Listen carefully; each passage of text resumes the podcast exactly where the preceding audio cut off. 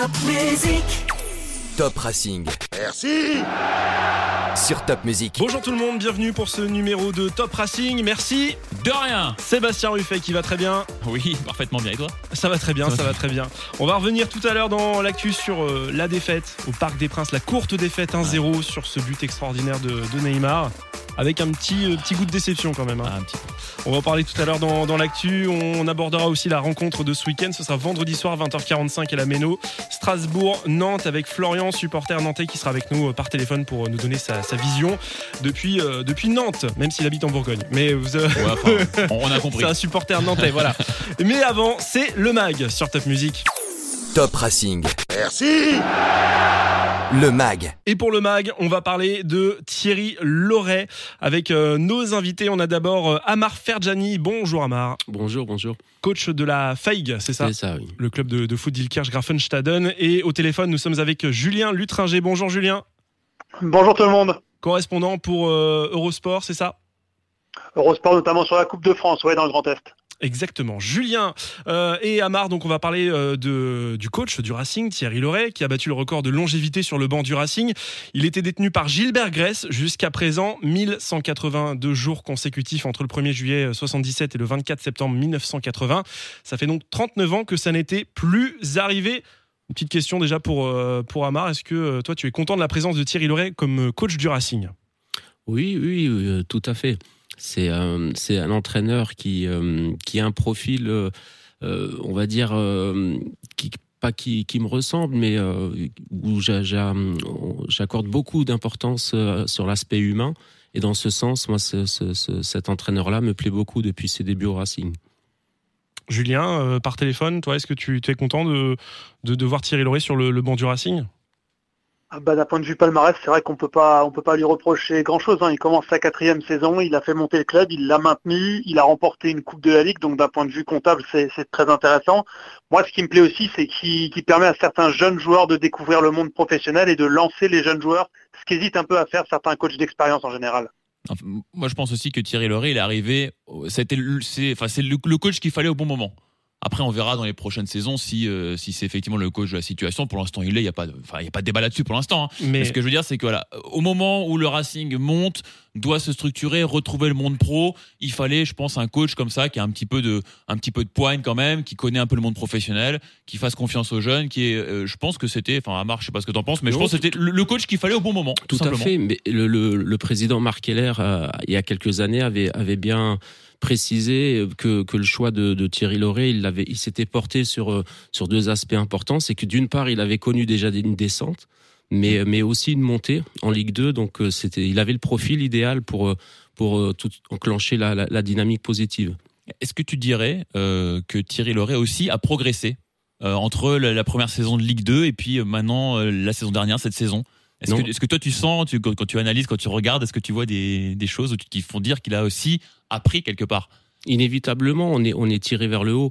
Là, là, par exemple, à titre de comparaison, bien sûr, on, on évolue en National trois depuis cette saison et on est obligé d'aller un peu plus loin dans, dans, dans la recherche, dans les détails. Là, aujourd'hui encore, je, Christophe Galtier disait que pour la Ligue des Champions, pareil, il doit, il doit aller un peu plus loin dans ses, dans ses recherches, dans, pour, pour approfondir, mais vraiment pour que les joueurs sentent aussi qu'ils sont, ils sont, ils sont dans un nouveau monde. Et, et je pense que, que Thierry Laurey a, a progressé depuis toutes ces années. Le bilan, le bilan de Thierry Laurey, juste pour, pour les statistiques, depuis son arrivée sur le banc du Racing, en match officiel, donc c'est cent vingt-quatre matchs, quarante-deux victoires, quarante matchs nuls et quarante-deux défaites, donc bilan parfaitement équilibré pour, pour Thierry Laurey. Ah, ouais, après, sur ces chiffres-là, euh, pff, enfin, je trouve que c'est, tu vois, euh, faut voir aussi l'équipe que tu as, le contexte, euh, tu peux pas juger, tu vois, sur des chiffres, on pourrait dire, ah, ouais, bon, un tiers de victoire, ça pourrait être mieux ou, ou moins, tu vois. Voilà, quand tu coaches une équipe, euh, c'est aussi en fonction des moyens. Si t'es coach du, du P S G, c'est plus facile d'avoir des bonnes stats que quand t'es coach euh, d'Amiens, tu vois. Oui, là-dedans, il y a, y a une, saison, une saison en Ligue deux avec un titre de champion de Ligue deux et puis deux saisons pleines en, en Ligue un avec euh, notamment la, la victoire en non, Coupe de la Ligue la saison passée. Pardon, comme l'a souligné euh, précédemment Julien, le, le palmarès parle pour lui. Mmh. Je veux dire, euh, entre une montée, un maintien confortable, une victoire en Coupe de la Ligue, et cetera, de, de pouvoir effectivement de, de, de lancer des jeunes. Je trouve qu'on peut pas, on peut pas trop, trop, trop, trop demander plus. Après, ce début de saison est un peu poussif. On sait aussi pourquoi. Ça aurait été, ça aurait été miraculeux d'être un peu plus haut, mais avec cette, cette Coupe d'Europe qui a, qui a demandé beaucoup, beaucoup de débauche d'énergie, c'est, c'est, c'est compréhensible. Il faut maintenant laisser le temps, mais, mais c'est vrai que sur le, sur, sur, sur son, on va dire, sur ce qu'il a réalisé jusqu'à aujourd'hui, c'est, c'est, on peut pas rêver mieux. Julien, euh, par téléphone, toi, qu'est-ce que tu, tu trouves qu'il a, qu'est-ce qu'il a amené de plus par rapport aux entraîneurs précédents euh, au Racing, Thierry Laurey ? Je crois que c'est un entraîneur qui, et ça c'est plus un peu par rapport à sa philosophie, hein. Moi je sais que c'est un, c'est un entraîneur qui se, qui se base et qui est assez admiratif de ce que faisait le, le Grand Milan à l'époque, et qui ne se focalise pas uniquement sur ce que lui veut faire, comme certains entraîneurs, et il l'a déclaré lui-même, il ne veut pas mourir avec ses idées sur un banc de touche, mais il va s'adapter un petit peu à l'adversaire. Et je crois que ça, c'était une vraie nouveauté de voir un coach qui n'allait pas aligner la même formation tout au long de la saison, mais être capable de varier entre un trois quatre trois, parfois un cinq trois deux. C'est un coach qui vraiment varie énormément, qui adapte son dispositif tactiquement. Et surtout, je trouve qu'il a, il essaye toujours de le faire coller en permanence aux onze joueurs qu'il met sur le terrain pour que chacun soit dans une position favorable. Et c'est vrai que c'est, c'est plaisant de voir un dispositif qui évolue en, en fonction de la saison, en fonction des joueurs disponibles. Je, après, je trouve aussi que... A, après, est-ce, que, est-ce qu'il n'est pas euh, forcé, quelque part ? Est-ce que ce n'est pas un peu aussi par la, la force des choses, euh, ce système où voilà, tu as des joueurs sur les côtés qui sont performants, qui, vont, qui sont capables de déborder, de centrer, en l'occurrence Carole et Lala. Euh, est-ce que finalement, ce n'est pas un peu par la force des choses que tu passes sur, sur une défense à trois pour utiliser au mieux ces deux joueurs-là, quoi ? Est-ce que ce n'est pas ces deux joueurs-là, finalement, qui décident, entre guillemets, du dispositif? Est-ce que ce serait presque un, un, un gâchis, quelque part, de jouer à, à quatre derrière avec ces joueurs et de leur dire bah non, tu restes en défense, quoi. Non, c'est ça, mais évidemment, mais ça veut dire qu'il s'est adapté à ses joueurs. Et quand il a pris l'équipe en deux mille seize deux mille dix-sept en Ligue deux, il jouait beaucoup quatre quatre deux losange avec Jérémy Grimm qui jouait devant mmh. la défense parce qu'il avait les joueurs qui correspondaient à ce profil-là. Il jouait avec ses deux pointes à l'époque, Boutaïf qui était devant. Euh, et, et là, il est passé maintenant avec un cinq trois deux parce qu'il a des joueurs de couloir qui sont forts. Mais c'est là que je trouve que, le, que Thierry Laurey est plutôt bon parce qu'il essaye de valoriser chacun à son poste où il est le plus compétent. Et c'est là que je dis que c'est pas un entraîneur où on peut dire qu'il aura fait une carrière en quatre quatre deux ou en quatre trois trois, mais il aura en permanence cherché à optimiser son équipe en fonction de l'adversaire aussi. Ça aussi, Amar, c'est, c'est ce que tu, tu soulignes aussi ? Tu oui. fonctionnes aussi comme ça, toi, euh, ou tu as un schéma privilégié et puis euh, aux joueurs de s'adapter ? je, je suis un peu plus fan de, de, on va dire, de la ligne de quatre, euh, on va dire défensive, mais euh, après, on, c'est, il, est, il est évident qu'on adapte notre système en fonction des joueurs qu'on a. Et euh, aujourd'hui, de toutes les manières, il faut être capable d'évoluer avec plusieurs systèmes. Dans un même match, on doit être capable de changer de système dans une saison. Mais, euh, mais c'est vrai que depuis qu'ils, qu'ils, qu'ils, qu'ils sont passés à cinq, après c'est du cinq trois deux, il y a même beaucoup d'équipes aujourd'hui hein, qui évoluent comme mmh. ça. Comme c'est, c'est Montpellier qui a été un peu le précurseur, mais il y a, il y a Rennes aujourd'hui et qui, qui s'en sort très bien. Donc euh, je pense que... Pour le moment, ça, c'est, c'est, c'est le schéma qu'il qui a mis en place, mais il est capable de, de changer aussi de, de système en, en cours de match. On a pu le voir sur, sur plusieurs matchs précédents. Je jette un pavé dans la mare. Est-ce qu'il n'est pas un peu cramé, ce système ? Oui, j'allais, j'allais, j'allais le dire, oui. Non, mais moi, après, si on, on, veut, on veut un peu plus se développer l'aspect, l'aspect jeu, euh, quand on a des, des latéraux qui sont, qui, qui sont offensifs, qui, ont, qui, qui, qui possèdent un bagage technique et qui ont capable, sont capables de, d'être des contre-attaquants, euh, c'est, c'est pas parce qu'on, qu'on évolue seul dans son couloir qu'on a plus de possibilités offensives. Quand on a des, des joueurs face à, devant vous, en point de fixation, moi, j'apprécie beaucoup le, le, le, tout le travail à deux, les dédoublements, et cetera. C'est, c'est, c'est, c'est tout aussi, euh, je veux dire, on a beaucoup plus de peut-être de possibilités offensives. Ça, ça demande moins d'efforts aussi, mais euh, je pense pas que, que ce soit cramé. Je pense pas. C'est, c'est une question un... d'animation ensuite. Mais on a quand même un gros souci en défense en ce début de saison. Enfin, on voit que la, la, la défense à cinq. Est-ce, est-ce qu'on n'a pas mis en place ce système à, la, à l'époque pour mettre dans de bonnes conditions Kenny Lala ? Au final, quand on voit qu'il n'est pas très très performant en ce début de saison, même s'il a fait un plutôt bon match à Paris, euh, est-ce que finalement, ce ne serait pas judicieux de retenter une défense à quatre avec, euh, surtout, moi j'ai l'impression que Mitrovic, cette défense à trois, ça ne lui convient pas, quoi. Moi, moi, de ma position, j'ai, c'est un peu, un peu, ce serait un peu manquer d'humilité de, de, de vouloir donner des, des leçons. Mais euh, non, moi personnellement, c'est pas propre à, à Mitrovic ou, ou, ou à Kenny Lala. Dans un premier temps, je pense que c'était surtout pour, pour, on va dire, avoir une assise défensive. euh, solide, et ensuite être toujours capable de, de, de proposer ensuite. Euh, on sait que dans un match, il va se passer des choses offensivement, mais dans un premier temps, tout coach cherche à, à être solide défensivement, et je pense que là, cette ligne de cinq a donné des garanties, donc euh, peut-être pas trop ces derniers temps, mais, mais de manière générale, elle, elle, elle a apporté ses garanties. Et ce que j'ai remarqué également, c'est que euh, le coach, quand même, euh, pointe souvent et donne beaucoup d'importance également à l'aspect offensif, euh, dans, la, dans la sortie de balle, et cetera. Et on, et on constate qu'à chaque match, c'est pas qu'une équipe qui défend, elle est capable de, d'obtenir des, des occasions franches. Après, c'est juste euh, peut-être euh, une, une mauvaise passe où on manque un peu de réussite. On l'a vu encore ce week-end. Après, faut pas être trop dur euh, non plus. Alors, c'est vrai qu'on focalise un peu sur, euh, sur Mitrovic, qui a été auteur d'un but contre son oui, camp malheureux. Moi je suis fixé sur lui, moi. Contre Francfort, la glissade contre Monaco. Bon, voilà, c'est un enchaînement malheureux pour lui. Mais si tu regardes sur le mois d'août, ils font dix matchs. Ils n'ont pas encaissé beaucoup de buts. Hein. Oui, mais bon, il faut non, voir les adversaires. Non, mais... En Europa League, on n'affrontait pas non plus des foot de guerre. D'accord, mais on a joué trois journées de championnat entre temps, on n'a pas pris de but. Il euh, n'y a que à Francfort où on explose un peu sur la fin, parce que bon, voilà, c'est un match aussi qui, qui, qui échappe à toute normalité, on va dire. Mais, euh, mais voilà, le bilan défensif, moi, je trouve que l'équipe, pour l'instant, elle est plutôt en place. Euh... Non mais regarde, Metz c'est faible, on dira ce qu'on voudra, mais c'est une équipe qui quand même va jouer le, le, le bas du classement cette saison, parce que c'est assez, moi je trouve que Metz c'est assez faible, même si pour l'instant ils sont devant le Racing, et c'est pas parce que c'est, euh, oui, c'est, c'est le derby, mais tu vois, je pense, enfin, euh, je trouve pas ça normal. Après Rennes, ils ont eu de la réussite, hein. On va pas se mentir, les Rennes ils mettent oui. deux buts sur quasiment leurs deux seules occasions du match. Après, on a joué qui ? Attends, je... Monaco. Monaco. Bon, bon. Voilà. Monaco. Monaco, on s'en tire un peu, un peu bien quand même. On s'en tire bien, et puis on a vu ce week-end que qu'en plus Monaco, enfin voilà, dans la catégorie défense, défense pourrie en ce début de saison, ils jouent avec avec nous quoi. Euh... Et, non, je pense qu'ils sont bien meilleurs que nous là-dessus. J'ai complètement oublié le, le c'est quoi l'autre match. Attends. Il y avait Reims aussi. Ah oui, Reims, voilà, ouais, Reims. Bon, bah, voilà. On fait zéro zéro. On fait zéro zéro, voilà. C'est vrai. Mais bon, Reims, c'est pareil, tu à vois. À Paris, on est solide aussi. On en parlera tout à l'heure, mais à Reims... Paris, on a aussi été solide à Paris. Oui, mais parce que Paris n'était pas en forme, je suis désolé. Bon, on y reviendra. On y reviendra tout à l'heure dans, dans l'actu. On fera un petit retour rapidement sur sur la défaite au, au Parc. Euh, Julien.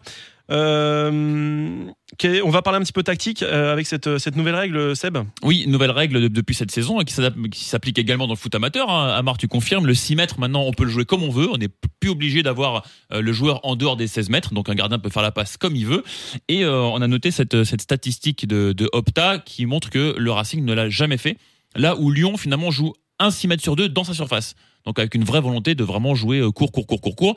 Euh, donc on a posé la question à Thierry Laurey qui, bon, qui comme, comme d'habitude, l'a pris comme il l'a prise, mais il a quand même fait une réponse. Si tu veux, on va déjà écouter ça. Le fait qu'il y ait une nouvelle règle qui, qui, qui soit rentrée en ligne de compte, ça ne me pose absolument aucun problème, mais je n'en tiens absolument pas compte. Parce que je ne vois pas pourquoi euh, on se mettrait en danger. Tu fais en fonction de ton effectif, tu fais en fonction des qualités de tes joueurs, tu fais en fonction de, de beaucoup de choses. Et moi, j'estime qu'on n'a pas à changer notre façon de faire parce qu'il y a une règle qui, qui a été modifiée, qui est, qui est changée. Voilà. Moi, je, je veux que mes joueurs jouent au football. Après, le jour où ils vont faire une relance et qu'on ira marquer un but, je serai très, je serai très content, rassure-toi.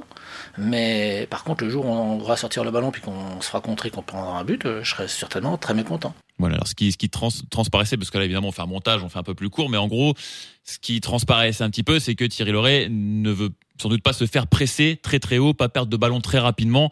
Euh, il préfère, à la limite, hein, si on lit entre les lignes, il préfère à la limite que Matz Sels s'allonge plutôt que de prendre un risque en défense. Euh, Amar, toi par exemple, au niveau de la F A I G, est-ce que vous vous êtes adapté aussi ? Comment tu analyses un petit peu les propos de Thierry Laurey ? Non, mais effectivement, depuis que cette règle... Et, euh, est sorti là c- c- c- cet été. Moi personnellement, je, je, j'encourage mes joueurs à, à, à ressortir les ballons comme les saisons précédentes. Donc je rejoins moi Thierry Laurey. Ça encourage effectivement le pressing adverse. Donc euh, je vois pas où est l'intérêt pour le moment de sortir dans la surface. On est dans un dans un sport collectif où on veut progresser. Moi, je préfère que mes joueurs, euh, voilà, se, se, se placent un peu plus haut, mes défenseurs centraux, et idem ensuite mes défenseurs, enfin mes latéraux, et cetera, et cetera. Euh, attirer l'adversaire, surtout nous qui, qui sommes en National trois où nos adversaires viennent nous chercher pour un promu. Donc, euh, je préfère que mes joueurs se, se, se placent un peu plus haut, qu'on ait un peu plus de temps, qu'on soit un peu plus entre guillemets aérés sur le terrain, que, que, que d'encourager l'équipe adverse à venir nous presser. Parfois, il vaut mieux. Euh... taper un long ballon et puis jouer les, les deuxièmes ballons, comme on dit. Voilà, ballon ouais, repoussé par la défense et être à la récup. Quoi, c'est, c'est pas spécialement ce que je dis, mais moi je préfère que mes joueurs soient face au jeu, soient vraiment qu'ils aient le temps de pouvoir contrôler le ballon pour pour tout tout de suite trouver trouver des solutions. Et cette règle-là, ça veut pas dire on l'a on l'a nous expérimenté. Par moment, on a voulu relancer rapidement parce que le gardien interceptait un ballon. Mmh. Ça, ça ça ça peut être utile l'une ou l'autre fois, mais de manière générale, vouloir sortir le, le ballon à, à l'intérieur de la surface. Comme l'a dit Thierry Laurey, il y a peut-être le Barcelone, quelques équipes qui peuvent se le permettre. Mais il faut savoir que même au niveau régional, voire même national, j'ai déjà vu des buts gags parce que les équipes, mmh. tout à coup, se disent tiens, maintenant on va la sortir dans la surface après, parce qu'on a le droit. Après, mmh. c'est une nouvelle règle. C'est comme toutes les nouvelles règles dans le foot, comme à l'époque où on a, on a interdit les, la passe en retrait pour, pour le gardien, enfin, avec le, le, de le prendre directement oui, dans, main, dans, ouais. dans les mains. À l'époque, les joueurs n'étaient pas adaptés. Mais maintenant, je pense que Avec, c'est une règle qui va rentrer dans les écoles de foot, dans les, dans les formations des joueurs, et, et les clubs, les coachs vont s'adapter à cette règle au fil des années. Je pense que là c'est tout nouveau, donc forcément. Oui, et puis il y aura peut-être des coachs qui vont vouloir s'en servir, euh, peut-être différemment aussi, pour peut-être justement attirer euh, quelque part euh, l'adversaire pour pouvoir aller jouer dans le dos derrière. Enfin bon, après c'est, c'est, c'est complexe, ouais, mais, euh, mais oui, peut-être que c'est, ça va mettre un petit peu de temps à, voilà, à se décanter, à voir qu'est-ce, qu'est-ce qu'on peut en faire de cette règle. Euh, voilà, tout, tout le monde cogite. Julien, Julien, tu trouves que cette règle a son utilité ? Bah, c'est, c'est très difficile à dire parce que c'est une règle qui nous permet de faire quelque chose de supplémentaire. Moi, sur un point de vue purement offensif, stratégique, je vois pas forcément trop l'intérêt. Et pour rebondir ce que, sur ce que disait Amar à, à l'instant, euh, je l'ai vu deux fois au niveau international. C'était dans les matchs de, de qualif à l'Euro la semaine dernière. Les Pays-Bas le font, alors ils peuvent se le permettre parce qu'avec un mec comme Van Dijk derrière, ça peut tenir la baraque techniquement, et cetera si ça se passe mal, mais je l'ai aussi vu faire par la Bulgarie contre l'Angleterre, et là pour le coup on a eu ce fameux but de gag, euh, donc à moins d'avoir des défenseurs très techniques et capables de le faire, aujourd'hui j'ai, j'ai beaucoup de mal à imaginer la, la plus-value que ça puisse apporter stratégiquement de pouvoir faire ce renvoi dans les seize mètres. C'est vrai qu'en plus, niveau technique, on a Mitrovic. Arrête maintenant, ça suffit. Faut lui la paix maintenant. Je pense qu'il viendra jamais nous voir. Là, là, c'est mort. Non, mais je plaisante, évidemment. Euh, je vais poser une question un petit peu euh, franche. Est-ce que Thierry Laurey est le meilleur entraîneur de l'histoire récente du Racing, Julien, selon toi ? Récente, hein, je dis. Euh, ah oui, voilà. de, de l'histoire récente, c'est-à-dire jusqu'à bon, quand tu remontes ah, jusqu'à Gilbert Gress, on va dire, jusqu'au titre, quoi. Et là récemment, avec sa longévité et avec ce titre en Coupe de la Ligue, ça, ça faisait longtemps qu'on n'avait pas eu de, de titre à Strasbourg. Cette remontée en, en Ligue un et ce, ce double maintien, euh, pour, pour moi la réponse est oui. Amar ? Moi, faut se mouiller. Non, non, non. Y a, ça, y a pas je rappelle Amar, quarante-cinq ans, qui a grandi à l'ombre de la Méno, qui suit depuis tout petit. Allez, c'est parti. Non, mais alors moi, je, je, je dirais que à l'image des comparaisons entre les joueurs et entre les époques, je suis pas pas très pour. Mais s'il faut se lancer, je dirais, je dirais Thierry Laurey. Ah, quand même. Ah oui, oui, oui. Oui, quand même. Parce plus, que, plus qu'un Jackie du Quépérou ouais. aussi, par exemple, euh, qui a aussi euh, remporté des coupes aussi. Euh. Oui, non, mais après, moi, c'est il y a déjà la longévité, mais, mais euh, le palmarès parle pour lui.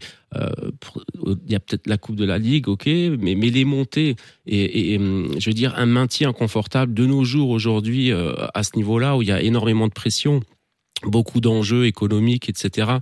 Je, je, je, moi, je pense que c'est, c'est essayons peut-être de trouver un, un coach à ce niveau-là qui a duré autant. Mais je parle pas que pour le Racing, hein, je mmh. parle de manière générale.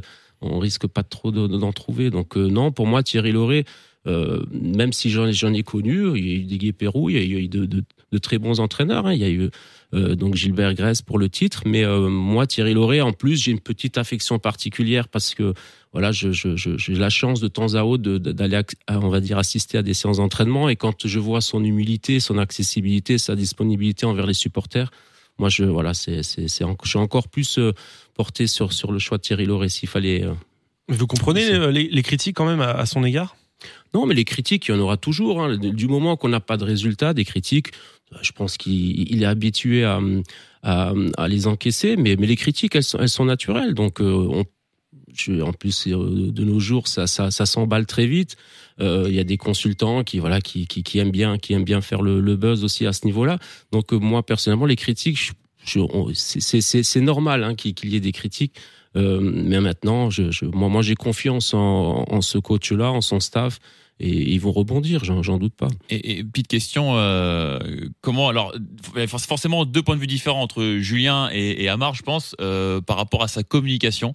Euh, quand on voit comment il répond aux journalistes. Euh, est-ce que, bah voilà, com- comment vous, vous, vous analysez ça? Comment vous trouvez c- cette façon, quelque part, de, de procéder dans, dans sa communication? Julien, peut-être? Ouais, c'est ça. Moi, je trouve que c'est, c'est authentique, quoi. Quand on, quand on reçoit euh, Thierry Laurey, que ce soit en conférence de presse, en, en interview, c'est vrai qu'il n'y a pas trop de, pas trop de barrières, pas trop de, de style de langage. De, il ne passe pas forcément énormément de temps avec un conseiller en communication, mais c'est son style, ça lui appartient, et je crois que ça amène un peu de fraîcheur en deux mille dix-neuf. Maintenant, c'est vrai, quand on est de l'autre côté et, et qu'on le voit arriver en conférence de presse, c'est vrai qu'on peut s'attendre à peu près à tout de la part de, de Thierry Laurey. Euh, et, et c'est pas forcément que lié aux résultats qu'il y a eu sur le terrain, il y a beaucoup d'autres facteurs qui doivent entrer en compte, mais, mais c'est un personnage de la communication, et si vous voulez, quand on a un, quelqu'un qui vient en interview et qui nous réserve des surprises, bah, il y a toujours une histoire à raconter, on, on a envie de voir ce qu'il va dire, même si c'est des fois calme, on, a, on est curieux quoi, de mais voir Thierry Laurey en interview. Tu te dis pas quand tu vas en conférence de presse avec Thierry Laurey, putain, je, vais, je vais voir Thierry Laurey, je vais lui poser une question, ça va pas lui plaire, il va me flinguer quoi. Si. Ah, il peut. Il non, peut, bah, il peut mais... Moi, je te garantis que je me le dis. Hein. Mais ce qu'il y a de bien, c'est que c'est pas mesuré. C'est pas plus la question est assassin, plus il va s'énerver. Des fois, c'est une question simple, banale, qui d'un coup va le faire monter dans les tours, euh, sans, sans de vraies raisons. Mais il y aura toujours une petite punchline à sortir. Et ça, pour nous, les médias, c'est plutôt sympa. C'est vrai. Après, c- cela dit, c'est vrai qu'il commence toujours par trente secondes où il te dézingue un peu, tu vois, où il te fait comprendre que bon, ta question, euh, pff, ah, ça l'emmerde. Mais, mais il finit quand même par, par te répondre. Tu vois, c'est, c'est ça qui est extraordinaire avec lui. C'est que finalement, il trouve, il, il, une fois que tu as passé, tu vois, si tu veux garder vraiment le passage, là, pour revenir sur le, la question sur les six mètres, si je vous remets toute la réponse, euh, elle dure plus de deux minutes. Il y a quand même pendant au moins une minute où il me dézingue en me disant, ouais, vous avez relevé que ça, et ça, c'est pas vrai, et machin. Il y en a qui parlent, ils connaissent pas le foot, et machin, machin. Bon, ok, ok, t'as, t'as, très bien. Et puis finalement, il fait quand même une réponse où il t'explique que, bah, moi, j'ai pas envie de m'adapter parce que je trouve que, voilà, il faut, il faut que les joueurs puissent, machin, machin. Et finalement, il te fait quand même une réponse inté- enfin intelligente. Euh, il est intelligent. Après. Et, et, c'est un coach. Ouais, ouais. Non, c'est un coach très intelligent et qui réfléchit beaucoup à à, à, à, à tout ce qu'il met en place et tout. Donc, des fois, t'as envie de dire, mais pourquoi, pour, pour, pourquoi tu, pourquoi tu me défonces? C'était quoi l'intérêt? Je suis juste Sébastien Ruffet. Laisse-moi tranquille, je ne te veux pas du mal. Mais on va écouter justement euh, Adrien Thomasson, qui était l'invité il y a quelques jours chez nos collègues de R M C Sport du, du Vestiaire. Euh, il parle justement de la de la méthode Thierry Laurey, qui est euh, qui est selon lui un coach très très intègre. On, on l'écoute. Après, euh, je préfère les coachs qui sont actifs, même si des fois il est un peu trop actif à mon goût. Ouais. Ça m'est déjà arrivé de jouer sur son côté et demander et demander à, à changer de côté. Le match aller contre Francfort, je jouais plutôt côté droit en première mi-temps. Au bout de vingt minutes, j'en pouvais plus. J'ai demandé à, à Zoé, qui était de l'autre côté, de changer. Et c'était mieux. Après, honnêtement, euh, comme j'ai dit, c'est quelqu'un de, de très droit. Et euh, il n'a pas ses cibles en particulier. C'est comme ça avec tout le monde.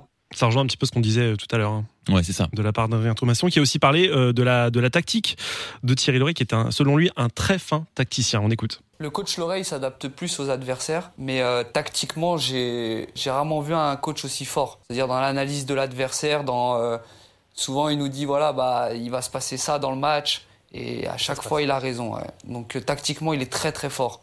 Donc nous avons Pep Guardiola au, au Racing. Bah, écoute, va savoir. Peut-être que s'il avait aussi euh, des, le P S G entre les mains, peut-être qu'il ferait des merveilles. Alors moi, je veux poser va une savoir. question justement à Julien et Amar. Est-ce que Thierry Laurey a, euh, pourrait potentiellement être un coach d'un grand club européen dans les, dans les prochaines, euh, prochaines saisons, selon vous?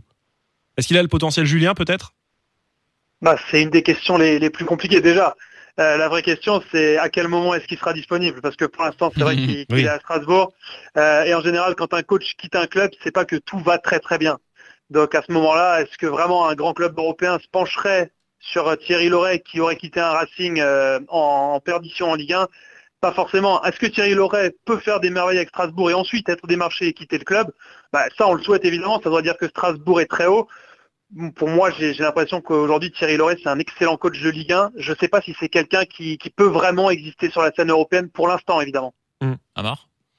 Non, en tous les cas, c'est, c'est, c'est tout le mal que je lui souhaite. Mais effectivement, il faudrait que, dans un premier temps, peut-être euh, coacher, encadrer un club, on va dire, de, de top cinq de Ligue un, pour ensuite, pourquoi pas, rebondir sur un, un très grand club de, européen. Mais effectivement, je pense qu'avec les, les, toutes les, les oppositions face au P S G, euh, il s'est quand même fait remarquer comme, comme étant le coach qui embête euh, cette équipe. Donc, euh, sur l'aspect tactique, il a, il a des références et je pense qu'il est très, très, très, on va dire, respecté à ce niveau-là.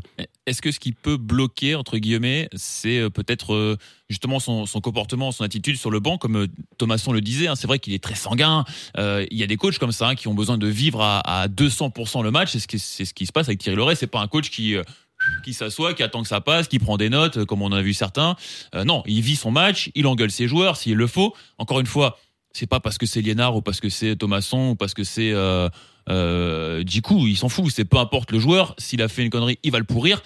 Est-ce que ça, à Lyon, à Marseille, à Paris, ça passerait? Ou même dans un club euh, étranger, tu, tu, tu, tu te vois, euh, est-ce que tu vois, par exemple, un, un coach, quel qu'il soit, hein, je veux dire, s'en prendre à Verratti de la façon dont Laurey s'en prend à Liénard? Ah non mais il, tu vois c'est, c'est après c'est, c'est ça, ça aussi c'est, c'est des questions d'ego après non, euh... non mais les joueurs sont les joueurs sont sont intelligents à ce niveau-là, il y a il y, a, il y aurait aucun problème. Et, euh, la priorité de Thierry Laurey euh, c'est, c'est c'est c'est la progression de ses joueurs, il est très exigeant, c'est sa manière de faire.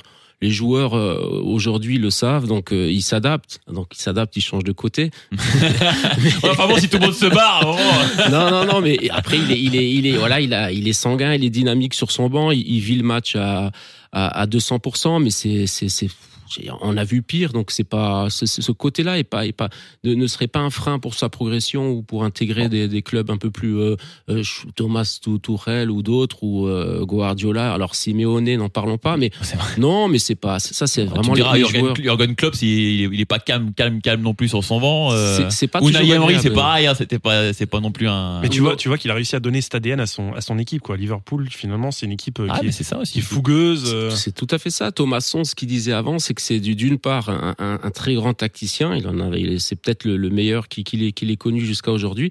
Mais c'est surtout une personne, euh, voilà, c'est une personne loyale qui. qui est juste, qui est droit, et à partir de là, les joueurs, ils, ils, ils vont à la guerre pour leur coach. Ça, la, c'est, c'est indéniable. Et la, la plus grande preuve que, que Thierry Laurey est, est droit et est juste, c'est que il peut s'en prendre des fois. Je vois Dimitri Liénard, par exemple, pour reprendre, il, il, il s'engueule les deux, il se pourrit, c'est tout, machin, mais il, il le sort pas, tu vois. Je veux dire, il le laisse parce qu'il sait qu'il est en train d'apporter quelque chose. Tu vas à l'entraînement des fois, le mec, il est pourri, machin, mais le mec est titulaire dim- le samedi ou le dimanche, tu vois. C'est, voilà, donc il, il fait... Euh, c'est pas parce qu'il est en train de pourrir un joueur que dans sa tête il dit lui de toute façon lui je le dégage et il me ouais, saoule. Non, mais bien c'est vraiment c'est, c'est c'est pas la, l'homme en fait, c'est la fonction, c'est le poste. Il engueule le milieu de terrain à ce moment-là par exemple qui n'a pas fait l'effort d'aller couper la trajectoire, d'aller fait. faire le pressing, ce serait Sissoko, Liénard, n'importe lequel, ce serait exactement pareil. Et après il refait sa compo, il refait son équipe, il fait ses ajustements.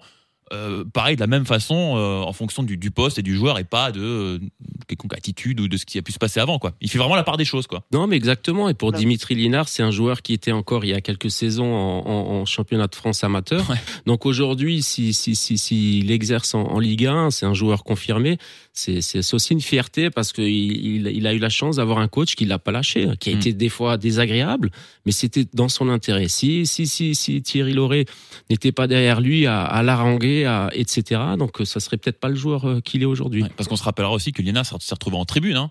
En début de saison, la première saison euh, de Ligue un, il est carrément en tribune, il est même pas dans le groupe. Parce mmh. que, parce que Laurey estime qu'il a, il est juste pas le niveau, quoi. J- Julien, tu voulais réagir à ça ? Non, je voulais dire Thierry Laurey aujourd'hui dans, dans le contexte actuel de, de Strasbourg et, et du positionnement du club dans la Ligue un, euh, c'est, c'est le côté tacticien qui prime pour lui. Et si on parle d'aller voir plus haut en Europe, ben là, on va rentrer dans un poste plus de manager ad homme. Mmh.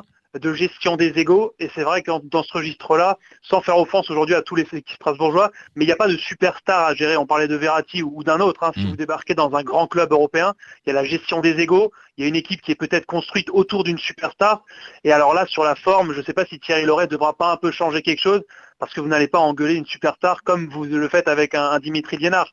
C'est pour ça que là, il y a tout un, tout un pan en fait, de, de la part d'entraîneurs de très très haut niveau dans un très grand club, qui n'existe pas forcément autant à Strasbourg, et dans la gestion des égos, bah c'est, c'est une inconnue pour l'instant pour Thierry Laurey à mon avis. Messieurs, on va, on va conclure le, le débat sur Thierry Laurey qui, on rappelle, a, a battu le record de longévité sur le banc du Racing qui était détenu par Gilbert Gress. Est-ce que vous avez autre chose à rajouter sur, sur la saison à venir du Racing, Amar peut-être ? Non, mais moi, je suis confiant, je suis confiant. Donc, c'est, c'est dans ces périodes-là qu'il faut, qu'il faut soutenir et, et faire confiance à, à, aux personnes qui, qui nous ont vendu, enfin, qui nous ont proposé, pardon, du, de, de très belles choses et de, de, de belles émotions jusqu'à présent. Donc, euh, moi, je, moi, je suis confiant et, et on, on est tous derrière eux. Est-ce que, est-ce que Amar, le, le Racing te refait rêver ? Comme à une époque. Oui, comme moi, moi je suis, je suis, voilà, je suis, je suis né à, à quelques centaines de mètres du, de, du, du stade de la Méno. J'ai grandi au, au pied du stade. Au, j'ai, j'ai assisté à toutes les séances d'entraînement de, des équipes du Racing depuis les trente dernières années, voire plus. Donc j'ai quarante-cinq ans. Donc moi, le Racing, euh, on, depuis tout petit, on était tout autour du stade. On était très content d'y rentrer. On n'avait pas de billets. On devait des fois, deux, deux fois, des fois être très gentil avec avec les, les les personnes de la sécurité. Ça marche plus, ça. Hein. Ouais, ça, ça, ça, ça marche, ça marche plus, plus, ça marche plus. J'ai la chance, voilà, de de de, de côtoyer euh, l'un ou l'autre, l'autre une personne du staff du du Racing qui sont des, des fois sympas avec moi et qui m'en offrent. Mais euh, non, non, mais c'est moi. Je suis très content, surtout pour la jeunesse d'aujourd'hui, parce que pendant très longtemps, ils ils n'ont pas eu la chance de vivre des, des, des gros matchs, parce que quand quand voilà, quand il y a des résultats, Strasbourg reste quand même inégalable en termes d'ambiance. On le voit bien ces dernières saisons. Donc pourvu que ça dure, et, et c'est c'est surtout le message que je veux faire passer, c'est que dans ces périodes-là, il faut être solidaire et ne surtout pas avoir la mémoire courte, et de se dire que le coach et les joueurs qui nous ont fait rêver, ben il faut être derrière eux pour qu'ils qu'ils puissent continuer à nous faire rêver. Julien, ouais. ouais. Ouais, je crois qu'on n'a jamais vraiment arrêté de rêver avec le Racing. C'est le pire jour, c'est quand on a appris que le club allait être relégué, allait descendre très très bas. Mais petite anecdote, moi je me souviens quand j'étais gamin et que j'allais au stade, alors les, les ultras étaient encore parqués dans, dans le quart de virage, hein, c'était beaucoup moins moins bruyant. Et pour avoir vraiment une vraie vraie grosse ambiance, il fallait aller voir les matchs contre Paris, les matchs contre Marseille. Maintenant, si vous emmenez les, les enfants au stade, que ce soit Reims, que ce soit Nantes, que ce soit Valenciennes qui viennent, peu importe, il y a une ambiance de folie et je crois que les supporters font de chaque match une grande fête. Et quand on rentre dans le stade et qu'on entend le bruit, déjà ça fait rêver, et tous les, tous les clubs de France n'ont pas cette chance-là d'avoir un tel public. Eh ben merci beaucoup messieurs. On rappelle Julien, donc correspondant pour, pour Eurosport, notamment pour, pour la Coupe de France, hein, c'est ça Julien ? Exactement. Merci beaucoup. Et Amar Ferjani, coach de la F A I G, euh, le club de foot d'Ilkirch Grafenstaden. Merci Amar. Merci, merci à ah, vous. J'ai une petite question subsidiaire. Je ah, peux, vas-y. Pour, oui. pour Amar, qui est donc un supporter, tu te dis tu vas aux entraînements. Et si tu devais retenir un joueur de ces euh, dernières années, de quand tu allais voir les entraînements, et cetera, le joueur qui t'a le plus marqué dans, dans l'histoire du Racing ? Bah, j'en ai vu pas mal, j'en ai vu beaucoup. Euh, j'ai, j'ai, j'ai, j'ai beaucoup aimé euh, Mostovoy. Ah. Mostovoy, de par un peu son profil et le profil du joueur que j'ai été, j'ai milieu offensif. Euh, voilà, après, il y, y, y en a eu beaucoup. Mais c'est vrai qu'Alexander Mostovoy, c'était un, un plaisir à voir, un régal. C'était quelque chose. Hein. Mmh. Comme ça, ça me permet de faire une petite parenthèse pour vous dire que dans le prochain podcast, on aura Cédric Kanté. Voilà, ça me permet de faire un petit pont vers le prochain, euh, prochain podcast. Voilà. Exactement. Merci beaucoup, messieurs. Merci. C'était un plaisir de vous recevoir pour ce débat autour de la longévité de Thierry Laurey sur le banc du Racing. On passe maintenant à l'actu dans Top Racing. Merci. De rien. Top Racing. Merci. L'actu. On revient rapidement sur la défaite au Parc des Princes samedi, but à la dernière seconde de, de Neymar, hein, cette ouais. bicyclette. Bon, franchement, déception, mais on était vraiment pas loin avec notre pronostic. Hein. On était pas loin parce qu'on avait expliqué comment on allait battre Paris. Finalement, le plan euh, était presque parfait. Ouais. Hein, ça, s'est, ça s'est tenu à quoi ? Une parade de, de Keller Navas, un premier mi-temps euh, superbe là, sur une frappe d'Ajorque. Euh, deuxième mi-temps aussi à Ajorque, pareil. Il ouais. euh, y a une tête aussi euh, en fin de match de, de, de, de Koné, je crois, euh, ou de Djikou. Euh, bah voilà, ça tient, ça tient un peu de choses. Et puis, euh, ouais, tu l'as dit, on a bien contrecarré les plans du, du Paris Saint-Germain, mais ouais. Neymar, pff, il sort un geste. Il fallait le faire quand même. Non, mais fallait, non, mais petite parenthèse, Neymar, fallait quand même le faire quand même. T'as des mecs qui te sifflent comme ça pendant quatre-vingt-dix minutes. Tu restes sur le terrain, machin, tu tentes ce ciseau. Euh, si ce ciseau, quand il le tente à la quatre-vingt-douzième, il loupe le ballon, par exemple, sa saison, elle est terminée. Il n'y a plus aucun rachat possible. C'est parce que c'est juste ridicule, tu vois. Là, non seulement il touche le ballon, il fait le geste parfait, ça va au fond. Bah, il a, il a, et voilà, il a fait tourner le vent pour lui en sa faveur, et je pense que Neymar va faire une grande saison avec le Paris Saint-Germain. Mais malheureusement, euh... c'est tombé sur nous. Mais il a eu des, mais... on va le dire, il a eu des coronesses. Hein. Ah bah là, là. Et pourtant, je suis pas fan du joueur. Non, c'est voilà. Pas, mais, euh, moi, mais c'est... À, à un moment, faut être objectif aussi, et savoir reconnaître que le mec dans la tête, il a été énorme. Il a été énorme. Enfin, je sais pas, t'es chez toi avec tout ce qui s'est passé pendant tout l'été. Il a eu le temps de gamberger, de cogiter, et cetera. Toi, tu rentres, mais t'es liquéfié à sa place. Tu vois, je veux dire, n'importe quel joueur de Ligue un, il, il fait pas ce qu'il a fait sur ce match-là parce qu'il y a, il y a pas eu que ça. Il a, il, il s'est montré, tu vois, il s'est pas caché ouais, pendant ouais, le match. Ouais, c'est vrai. À la fin, tenter ce geste et le réussir, franchement, c'est. Et puis, c'est, euh, et puis moi franchement euh, grosse déception tu vois pour la soirée parce que ouais, je me suis sûr. dit tu, tu pars sur un zéro zéro au Parc des Princes qui est euh, un bon résultat vraiment. Ah bah, oui oui oui si on avait dit au début on va chercher zéro zéro au Parc. Euh... On avait dit qu'on allait battre le P S G mais c'était voilà euh, on s'est dit bon on, on le dit mais on y croit euh, un petit peu hein. Mais là zéro zéro quatre-vingt-dixième tu te dis c'est super j'ai passé un bon samedi soir et ben non là t'as Neymar qui vient tout. Franchement j'aurais préféré prendre quatre zéro incontestable tu te dis bon bah voilà de toute façon c'est le ouais. Parc des Princes euh, tu peux pas espérer grand chose mais là voilà quand t'espères au bout de quatre-vingt-dix minutes bah c'est t'es dégoûté quoi, mais, pour, mais en, pour en, ta plus, en plus ce match nul il aurait été largement mérité quoi. Ouais, ouais, parce on que a même, même match, au milieu hein. à Sissoko, Bellegarde et tout, ça a travaillé dans tous les sens, ça a récupéré des ballons machin, enfin c'était vraiment franchement euh... Et puis tu sais quoi, non j'ai trouvé Mitrovic bon. Ah et ben voilà. D'ailleurs il a été élu troisième euh, meilleur homme du match euh, sur, euh, bah sur voilà. le site du, du Racing, derrière Simakan numéro un ouais. et Matz Sels numéro deux. Ouais, on va te réconcilier avec, euh, ouais. avec Mitro. Bon, on espère que tout à l'heure on aura, on aura juste sur pourquoi est-ce que le Racing va battre Mais... Nantes vendredi à la Méno. Mais on en parle sûr. dans quelques secondes. Mais juste avant l'actu, c'est aussi euh, la rénovation du stade de la Méno, Seb. Oui, très rapidement, on fait une petite parenthèse parce qu'on reviendra là-dessus sans doute plus longuement hein, dans oui. un prochain podcast. Euh, mais euh, Marc Keller notamment a fait un petit point d'étape euh, hier sur, euh, sur ce dossier. Euh, bah, je te propose qu'on écoute tout de suite le, le président du Racing. C'est un enjeu majeur pour le Racing, mais c'est un enjeu majeur pour le territoire. La Méno est un endroit très particulier pour tous les Alsaciens. Si on veut être compétitif, il faut avancer. Et pour avancer, l'ambition, c'est quand même d'essayer de rattraper un peu ce deuxième chapeau d'équipe en Ligue un, les Rennes, Saint-Etienne, Nice, Lille ou Bordeaux par exemple. Voilà, donc avec ce projet qui va être... Euh, alors, il y a un architecte qui va être choisi euh, à l'été prochain. Il y a plusieurs là, projets qui sont en train d'arriver, d'être, d'être montés. On devrait avoir quand même les indices, une fan zone. Donc ça, ce serait, ce serait plutôt sympa. C'est un peu la norme aujourd'hui. Il y en a déjà une, mais en vraiment en amélioré, quoi. Voilà, c'est ça. trente-deux mille cinq cents places, a priori. C'est à peu près la jauge vers laquelle on va se diriger. Et aussi, on intégrera un tout nouveau centre d'entraînement également. Euh, on voit, on parlait de, de, de Metz également euh, tout à l'heure. Metz, ils ont également un, un tout nouveau centre qui est, qui est superbe et qui se met au niveau de la Ligue un. Donc je pense que Strasbourg aussi euh, va avoir besoin d'un nouvel équipement pour, euh, bah, pour être dans les meilleures conditions possibles, les meilleurs entraînements possibles. Parce que pour l'instant, ça bricole un peu avec les Algécos qui sont sur le parking. Ouais, muscu. Après, oui. ils font comme ils peuvent avec l'installation, euh, avec le, le, le stade tel qu'il est fait aujourd'hui. Ils peuvent pas faire mieux que ce qu'ils font. Les joueurs sont quand même dans des conditions euh, correctes, mais on peut faire bien mieux que ça. Et donc, ça sortira de terre en, en août deux mille vingt-cinq, ce, cette nouvelle Méno complètement rénovée et surtout qui restera à la Méno. Exactement. Après, moi, je sais pas, mais en tant qu'abonné à la Méno, j'ai pas forcément hâte de vivre mmh. la rénovation du stade de la Méno, parce que je sais pas, on s'y est habitué en fait à notre, mais c'est marrant parce à notre que écrin, quoi. C'est, c'est un peu ce que, ce que tous les, les, les, les comment dire, les partisans de, de, de ce projet disent. Ce qui sera compliqué, c'est de garder l'atmosphère. Ouais. Parce que c'est le dernier vieux stade de France, la Méno, si on veut, tu vois. Oui, c'est ça. Sans, sans être péjoratif. C'est-à-dire stade à l'ancienne, euh, voilà, avec un, un, tu vois, la, la patine du temps, comme on dit, tu vois.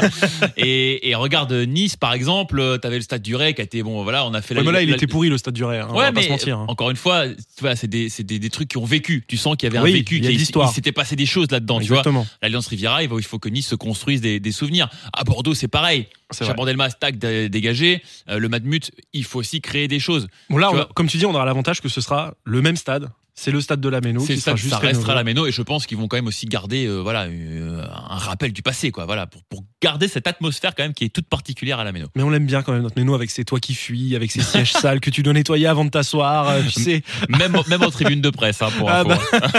Non, mais on l'aime bien, notre Méno. En tout cas, on suivra le dossier de la rénovation euh, très, euh, très activement dans Top Racing. Merci de rien. Et puis on reviendra, on fera un long dossier sur le stade de la Méno et sa rénovation euh, dans le podcast de Top Music. L'actu, maintenant, c'est aussi la réception de Nantes vendredi, justement, à la Méno. Top Racing. Merci. Sur Top Music. L'actu, c'est Strasbourg, Nantes, c'est vendredi vingt heures quarante-cinq à la Méno. Seb. Oui. Enfin une victoire peut-être. Mais non, mais c'est même sûr. C'est même sûr. on va en parler, on va parler de, de ce match avec, avec Florian, supporter nantais. Salut Florian. Salut l'équipe. Salut Florian. Supporter depuis combien de temps, toi, du F C Nantes? Euh, supporter depuis quatre-vingt-quinze quatre-vingt-seize, donc euh, ah ouais. ah, la, la, la belle époque du F C Nantes, hein. La belle époque. Donc euh, voilà, exactement. Et depuis, on s'ennuie au F C Nantes. Ça commence. Euh, ça dépend. Ça dépend. On va en parler justement avec toi et on va t'expliquer pourquoi le Racing va battre Nantes vendredi à la Méno. D'abord, je voulais juste te demander la vision que tu as, toi, en tant que supporter nantais du, du Racing Club de Strasbourg. Euh, ouais, dans l'ensemble, un club assez, assez agréable. Hein. Il n'y a pas de très peu de Très peu de, de personnes qui aiment le foot qui, qui détestent le Racing, hein, donc euh, mis à part peut-être les voisins lorrains, mais, euh, non. mais euh, autrement un club qui, qui, qui est assez agréable, qui, qui mérite d'être, d'être en Ligue un, avec un beau palmarès. C'est vrai. Donc, euh, donc voilà, après euh, ça se passe généralement assez bien avec ce club-là, donc... Euh, Donc voilà. Moi j'ai l'impression qu'on, qu'on apprécie. Il y a beaucoup de, de respect quand même entre les deux clubs, entre Nantes et, et Strasbourg. En tout cas, les, les deux copes, les deux, c'est quand même deux places fortes du foot français au niveau supporter. Et, et il y a beaucoup de respect dans, depuis, depuis ces dernières saisons. On voit beaucoup sur les réseaux sociaux, notamment des messages des supporters nantais contre, enfin pour les supporters strasbourgeois et vice versa, quoi. Oui, parce que je pense qu'ils ont la même philosophie de, de supporter leur équipe. Après, bon, euh, du côté nantais, on a un peu plus de mal avec la direction, alors que, que du côté strasbourgeois, la communion est assez... Euh, et, et, enfin, la communion est dans le même sens, on va dire. Donc euh, après, c'est, c'est deux... C'est deux, deux clubs de supporters qui, qui aiment leur club et puis qui, qui respectent euh, ce, qui respectent les choses, euh, enfin euh, ce que le club fait, enfin ce que les supporters font avec avec leur club. Donc, euh, mmh. je pense qu'ils sont dans la même dans la même euh, la même dimension. Donc euh, après. Euh, Voilà, donc euh... Après, on, est, on espère justement que vendredi à la Méno, il y aura beaucoup. Enfin, euh, le parcage nantais sera plein, quoi. On ne sait pas où on, est-ce qu'on en est avec les préfets là. Quand il y a pas l'interdiction de, de, de, de déplacement après. Euh, non, mais alors. Je pense qu'il y aura quand même des supporters, mais à mon avis, tu vas voir que jeudi, on va avoir un communiqué. Euh, un dernier moment, ouais. Euh, le, le déplacement des Nantais est encadré. Euh, ils n'ont pas le droit de, de se manifester au centre-ville avec des écharpes et des maillots du F C Nantes. Enfin, oui, on n'est ouais. pas à l'abri de ça. On en a parlé justement dans le dernier numéro de, de Top Racing. Merci de rien. Allez-y, il est toujours disponible sur ouais. top music point f r. Mais d'ailleurs, ça, que, d'ailleurs, on avait euh, le président du, du C O P S, Thierry Laurey, qui disait ouais. c'est toujours dommage de ne pas avoir les supporters adverses. Parce que justement, il y a le match, il est aussi en tribune et ça nous pousse à, à donner de la voix encore plus quand les supporters adverses euh, sont là, quoi. Mais c'est ça surtout. Alors, oui. Alors après, normalement, euh, si on suit, euh, si on suit le site internet nantais avec, le, avec les pages supporters, théoriquement, il n'y aura pas d'interdiction de circuler. Il y a quand même beaucoup de beaucoup de demandes euh, au niveau de la billetterie, donc euh, a priori, euh, a priori, ça devrait suivre son cours et donc euh, il y aurait euh, normalement un parcage pour Strasbourg et pour Lyon dans, dans tous les cas. C'est, c'est, c'est, notable, enfin, c'est d'autant plus dommageable que quand tu ressens un club comme Nantes avec une grosse communauté de supporters, ça te fait, comme tu dis, des super ambiances dans, dans les stades. Après, tu vois, tu reçois Dijon, bon, euh, pff, qu'il n'y ait pas de supporters de Dijon, tu t'en fous, voilà, c'est pas grave. Mais tu reçois, c'est, tu reçois... Bons, c'est des bons moments de partage parce que dans tous les cas, bon, il n'y a pas, il n'y a pas de rivalité entre entre les clubs. C'est ouais. pas comme s'il y avait des supporters ultra chauds de, de l'O M qui venaient ou. Euh, ou euh, ou de, de de ce style d'équipe, mais ouais. euh, là au moins c'est qu'il n'y aura pas de débordement, euh, ça sera toujours un moment un moment de partage entre les deux équipes, donc ça serait dommage de, de gâcher la fête euh, pour pour ça. Bon, en tout cas nous on va t'expliquer Florian pourquoi mmh. le Racing va battre le F C Nantes vendredi à la Méno vingt heures quarante-cinq. T'as, t'as un premier argument euh, imparable, Seb. Bah c'est Adrien Thomasson. Tout simplement parce qu'il connaît parfaitement l'équipe et que maintenant il joue chez nous et que c'est un super joueur de Ligue un et qu'il va avoir envie et que moi j'adore Adrien Thomasson et que donc euh, et que donc il va marquer. Donc déjà ça, ça, ça c'est le premier argument. Surtout qu'il s'est un petit peu raté au Parc des Princes, moi j'ai trouvé. Ouais. Après il n'était pas dans une position très favorable pour lui non plus. Ouais. Hein. Mais euh, ouais, bon. Toujours intéressant comme joueur. Il est toujours intéressant. Ouais. J'adore aussi Thomasson, mais je pense qu'il va être revanchard et surtout face à son, à son ancien club. T'es pas d'accord, euh, Florian ? Si, je suis d'accord, mais bon après c'est pas forcément un joueur qui a qui a laissé sa, sa patte à, à l'équipe à l'équipe nantaise, donc euh, un esprit de revanche, je sais pas. Peu, après forcément un ancien club c'est toujours c'est toujours particulier hein, de, de jouer contre son ancien club, donc. Euh, Toi quand, quand il est parti, il aura... quand il est parti de Nantes, est-ce que t'étais déçu ou est-ce que euh, c'était sans regret ? Sans, honnêtement sans regret parce que c'est pas un joueur qui était adapté à cette équipe, qui avait enfin une certaine envie de de jouer pour ce club. Après, bon, il a toujours, euh, il a toujours respecté le maillot et, euh, et fait, fait ce qu'il avait à faire. Mais euh, honnêtement, ça m'a pas, ça m'a pas traumatisé de, de le voir partir. Après, il a pu, il a su rebondir dans un, dans un bon club pour lui, c'est bien. Et, euh, et, et tant mieux s'il réussit dans, dans, dans, dans ce club. Mais on sent qu'il a quand même un super état d'esprit, quoi. Ouais. ouais, c'est un, ça, c'est un ouais il, a, il a un bon état d'esprit. C'est pas un joueur non plus qui, qui va. qui va qui va souiller le maillot, qui va il va voilà, il va jouer, il va jouer son coup à fond, il va il va il va jouer avec ses qualités. Alors, moi je vais te dire pourquoi le Racing va battre le F C Nantes aussi. Puisque bah, depuis euh, depuis euh, l'arrivée de Gourcuff, Nantes est troisième, hein, troisième de Ligue un, trois victoires consécutives. On peut dire que son arrivée euh, a fait du bien, mais à Nantes, il y a toujours un mais avec le président Kita. Euh, c'est le quinzième entraîneur en douze ans sous l'ère Kita. Est-ce que Pour, enfin, moi, selon moi, le, le vent, euh, j'espère pas, parce que c'est un club que j'aime bien aussi, mais je pense qu'il y a toujours là ce, ce vent qui peut tourner à tout moment. Et c'est, avec, ouais, et c'est cette semaine. Et c'est cette semaine. Et c'est vendredi. Et c'est vendredi. C'est vendredi. D'ailleurs. Alors non, parce que voilà, justement, les choses vont changer et euh, on, on a confiance en Gourcuff. Donc euh, c'est un peu comme Ranieri, bon début de saison, donc euh, a priori déjà il devrait rester toute la saison. Est-ce que déjà le, le quota de points tu peut, sais jamais, hein. peut être pas mal. Bon, on sait jamais, mais je pense qu'il a une bonne entente avec Kita, parce qu'il n'est pas non plus aussi exigeant que, que les prédécesseurs, que ça soit Liodzic ou, euh, ou Conceicao. Donc euh, lui, il laisse faire, il n'a plus de pression, il se dit voilà, il termine, il termine sa carrière d'entraîneur. Euh, voilà, si ça va, ça va, si ça va pas, tant pis. Euh, voilà, il, il, a un, il a un petit contrat, donc euh, non, je pense qu'il a, il, il joue sans pression. Il n'a pas demandé, il a pas demandé essentiellement de joueurs pour pour son mercato, il fait avec. Donc pour l'instant la sauce marche, bon peut-être pas non plus sur la sur toute la saison, parce que c'est quand même assez léger toujours offensivement. Mais euh, mais voilà, il, il est là, il prend ses points. Il, mmh. Et justement, il, euh, voilà. justement, tu vois, moi argument suivant, les Nantais qui restent quand même sur trois victoires consécutives, ils sont trop en confiance. Ils ont pris un boulard, pas possible. Tu vois, ils sont là. Et... Boulard, je sais pas. Si, si, si, si, si, si. Bien, si. Donc, euh... Non, non, justement, là, vous, voilà, les Nantais se sentent plus. Ils viennent, la fleur au fusil, ils se disent on va aller à la méno. Ça va être tranquille, ils vont pas se méfier. dix-huitième de Ligue un, Strasbourg. Voilà. Et là, paf, le coup de poignard d'Adrien Thomasson. J'y reviens. Minutes, comme Neymar. Exactement, voilà, le ciseau retourné. Avec le retourné, voilà, poteau rentrant. Voilà, et il y a également un, un autre argument également, c'est que vous n'avez plus Valentin Rongier. Alors tu vas me dire, ouais, mais on a quand même gagné sans lui la semaine dernière. Oui, mais les joueurs s'étaient pas encore vraiment rendus compte, tu vois. Ils étaient encore un peu genre ouais il est encore un peu là, alors que là ils vont vraiment s'en rendre compte dans l'avion, ça, ça ouais, va, c'est, bon. c'est dans l'avion dans que l'avion, ça va se passer. Il est où Val et là, il est où Valentin mais putain il est plus là, il est à Marseille, oh, merde. Et là ils vont être là comme ça et là le moral dans les chaussettes, paf, et ils arrivent à la méno, ils sont déstabilisés, tu vois, ils savent plus à qui s'en remettre, il y a plus vraiment de capitaine, il y a plus vraiment de leader, de taulier machin, et là comme des âmes en peine ils vont errer sur la ah, pelouse de la méno. Il y, y a des tauliers à Nantes, il y a des tauliers. ouais ouais mais Rongier Rongier c'est une perte pour toi? Euh, oui et non, parce que euh, oui parce que voilà il avait toujours une, une très bonne qualité, une qualité de jeu, et non parce que voilà il avait la tête ailleurs, il avait envie de franchir un cap ailleurs. Bon après tant, tant, tant pis pour lui, hein, il a été il a été voir le Mistral marseillais, donc euh, à lui de, de d'assurer le coup. Mais euh, honnêtement avec ce qui avec la jeunesse derrière, on, non honnêtement je me pose pas de problème. Enfin je me je me je me dis que que la relève sera sûrement assurée. Rongier n'avait plus la tête à Nantes. On voyait, hein, même déjà l'an dernier, hein, il a fait quelques bons matchs, mais il était très irrégulier quand même pour ouais. moi. Ouais. Donc euh, non, non, c'est. Moi, j'ai, j'ai jamais trouvé euh, foudroyant Rongier. Je sais pas. C'est, voilà. C'est... Et voilà. Enfin, euh, moi, je trouve qu'il est, qu'il est quand même un petit peu surcoté pour pour ce qu'il était.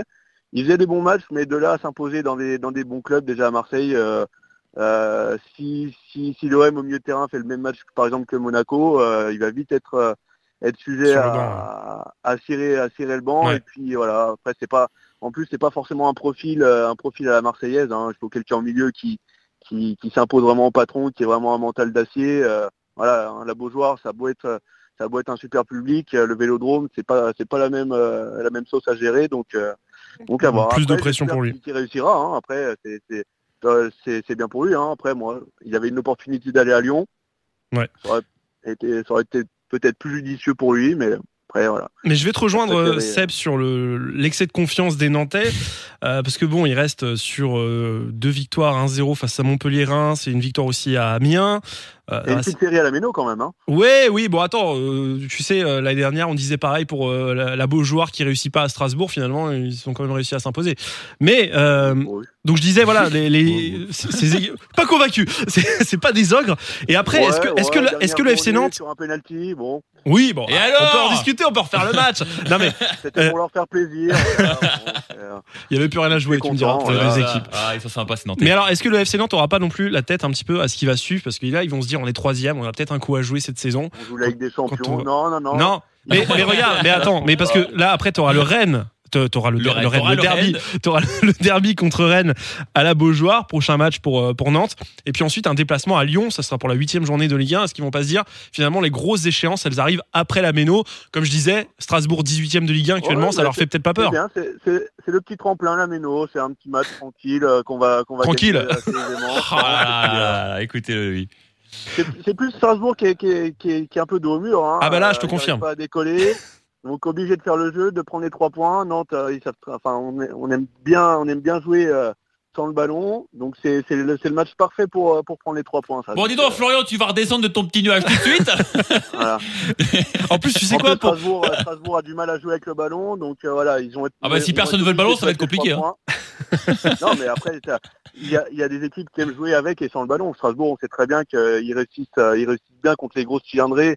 Parce qu'ils jouent très bas et puis euh, et puis voilà ils aiment bien jouer les contres. C'est, c'est une équipe dans ce profil-là. Après quand, quand Strasbourg joue contre les petites équipes et commencent à, à faire un minimum de jeu, on voit très bien qu'ils sont dans la difficulté. Donc, euh... Après, je pense qu'il y a aussi un vent qui n'est pas favorable en ce moment pour le Racing, mais, mais c'est comme tout, ça peut vite Après, tourner. Le Racing, euh, le Racing euh, du moment qu'ils vont trouver une stabilité déjà au niveau du onze de départ, parce que là, bon, ça a été beaucoup perturbé avec la Coupe d'Europe. Euh, voilà, moi je trouve qu'ils ont, euh, ils n'ont pas de stabilité avec des vrais patrons euh, dans l'équipe.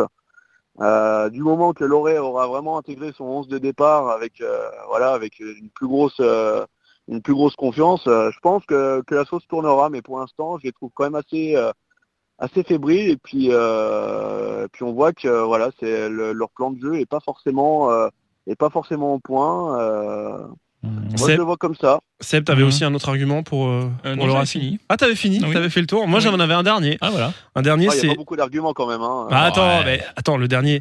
Euh, oui, bon, tu me diras, c'est pas le plus fou non plus. J'allais te dire que pour l'instant, j'ai pas été convaincu par le gardien nantais Alban Lafont, qui est de retour en, en alors, Ligue un. Mais j'ai, je alors, sais pas, je le sens, je le sens un peu fébrile, moi. Et autant il a, il a commencé très, très timidement, mais quand on voit les, les dernières prestations plus ses matchs en équipe de France. Il y, a, il y a quand même des, des motifs de satisfaction. Contre Reims, il a sorti un match solide, donc euh, il n'y a pas grand-chose à, à lui reprocher. En équipe de France aussi. Donc je pense qu'il est en train Espoir. de monter en puissance. Espoir. Il commence à prendre un peu de confiance. Alors on y revient, donc, euh, il, prend, il prend de la confiance. Tu vois, la confiance, toujours ouais, le melon. Ouais. Non mais, euh, non, mais par... Lafont était très fébrile au, au, début, au début de saison. Il, arrivait, il avait beaucoup de mal à communiquer avec ses défenseurs. Euh, mais mais Flo, j'espère juste, hein. j'espère juste que tu seras d'accord sur ce point. Matz Sels est supérieur à Alban Lafont. Oh, ça se vaut, ça se vaut. Oh, ah, vas-y, la mauvaise foi. Vas-y, retourne faire tes courses à Leclerc, toi.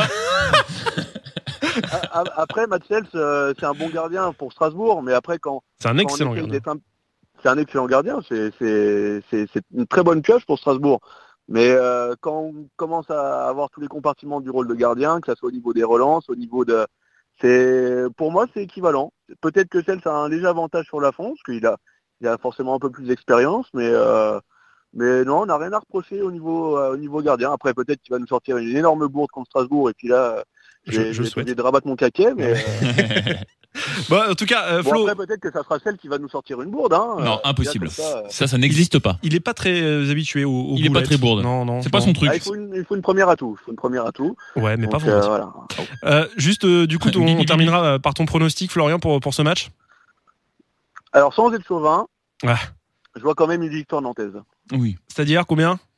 Je vois un petit un zéro. Ah ouais. Strasbourg va être un vieux match pourri. Et, euh, voilà. Et puis, euh, puis Nantes va, va, va avoir deux trois, deux, trois solutions en contre. Et puis, on va, on va pouvoir euh, enfoncer le clou et puis euh, laisser Strasbourg euh, relégable. Et puis, euh, puis nous, on va, on va commencer de croire à la Ligue des Champions tranquillement. Et puis, euh... Seb, ton pronostic, voilà. toi, tu vois, tu vois quoi ? Il est très bon, Florian. Non, euh, ouais, moi, je vois un petit, un petit trois un pour le Strasbourg, euh, tranquille. Enfin, trois voilà. buts quand même. Ouais, ouais, ouais. Parce que ouais, bon, l'attaque va se réveiller complètement. Tu vois. Hein. C'est le match du réveil du Racing. C'est... Voilà. Peut-être. Ouais. Peut-être. Ça peut très bien être un match emballé, comme ça peut être un match très fermé et on aura un vieux zéro zéro euh, tout, tout moisi. Bah, moi, je préfère Pantin euh... sur l'option. Non, je pense qu'il y aura des buts. Je pense qu'il y aura des buts. Je te rappelle qu'il y a Mitrovic hein, dans l'équipe du Racing. Arrête, Mitrovic. Foutez-lui ouais, la paix maintenant. Non, mais Flo, pour t'expliquer, je fais une fixette sur Mitrovic depuis le premier podcast, quoi. Ouais, non, mais après, euh, on a, on, on, il pourra nous aider parce que bon, euh, devant, devant le but, on n'est pas très efficace, donc euh, on demande que ça. Hein, euh... Ah, il faut centrer fort sur lui. Tu. Voilà. Tu centres fort et puis ça va dans le but parce que tu sais qu'il va le dévier avec son pied. Stéphane, si tu nous écoutes, on non, t'embrasse. Bon, on, souhaite, on souhaite quand même bonne chance aux Strasbourgeois pour la suite, Merci. mais prendre des points après le match nantais. Ah ouais, bah bon, si tout le monde nous dit ça, au bout d'un moment, ça va être compliqué. Non, mais après, voilà, après, on... après, dès que Nantes est passé, après, le calendrier est plus facile, donc euh, après... On... bah, en tout cas, le, le calendrier, comme je disais, sera compliqué pour Nantes, donc eux aussi, euh, s'ils veulent continuer ouais. à croire à, à l'Europe, vaut mieux prendre des points à la Méno euh, pour le F C Nantes. Ouais, euh, bah, et... Après... Euh... Ça va, être, ça va être un calendrier aussi difficile pour les autres. Hein. Ouais, en oui. moment, euh, Nantes n'est pas forcément prenable euh, facilement. Lyon aura, du, aura de la Ligue des Champions dans les mmh, pieds. Euh, Rennes, bon, c'est toujours un derby, donc euh, c'est, c'est cinquante cinquante. Rennes aussi aura de la Ligue Europa. Donc, euh, donc euh, non, Nantes, ils peuvent, ils peuvent très bien tirer un peu, les, un peu les cartes en ce moment et puis profiter de, justement de ce début de saison pour, euh, pour prendre les points au max et puis, euh, et puis faire un peu comme Strasbourg l'an dernier, hein, profiter et puis... Euh, Et puis après, relâcher un peu plus et puis essayer de jouer les coupes, euh, à, fond. De jouer les coupes à fond. Mmh. Ouais. Et voilà, Strasbourg, Strasbourg, je pense que ça a été, ça a été plus que bien de, de, malheureusement de se faire sortir de la Coupe d'Europe parce qu'on voyait très bien que, qu'ils n'avaient pas le, ils n'avaient pas l'effectif pour. Hein. Après, euh, ça allait, ça allait déjouer forcément sur sur le championnat, mais là, en se concentrant sur le championnat, euh, ils peuvent, ils peuvent faire quand même des bonnes choses. Bah moi, je vais te dire un deux un. Pour le Racing, pour, pour le match de, de vendredi, avec un doublé d'Ajorc. Je, voilà. je le sens en forme. Et puis un but non, contre un son camp de Mitrovic. T'as dit quoi, Flo? Pardon, deux un pour Nantes, non? Non, non, pour Strasbourg. Je, voulais, je, je suis gentil, je vous ai laissé un but de Mitrovic. Euh... bon, voilà. Flo, en tout cas, merci on, beaucoup, on te remercie. On te souhaite un bon match. On, on suivra ça avec attention, voilà. euh, les, les pronostics. Bon ouais, merci à toi. À très bientôt. Salut, bonne Allez, saison F C Nantes. Ciao, ciao. Salut, ciao. Euh, Seb, ouais. c'est la fin de ce deuxième numéro de Top Racing. Merci de rien. Eh oui, ça y est. Voilà, on a on est revenu en profondeur sur euh, sur Thierry Laurey. On est on a parlé évidemment du du match de, de Nantes là qui, qui arrive vendredi. Tout à fait, tout à fait, tout à fait. On, en tout cas, on se on se dit à la semaine prochaine. Semaine prochaine, donc je te le dis, on aura déjà un invité, ouais. Cédric Canté, Cédric Canté, un ancien qui nous bon, on parlera un peu des souvenirs, un peu du du bon vieux temps comme on dit. Exactement. Voilà, et puis bah on se retrouve euh, bah la semaine prochaine, mardi prochain pour le numéro trois de Merci de rien. Top Racing. Merci. Sur Top Music.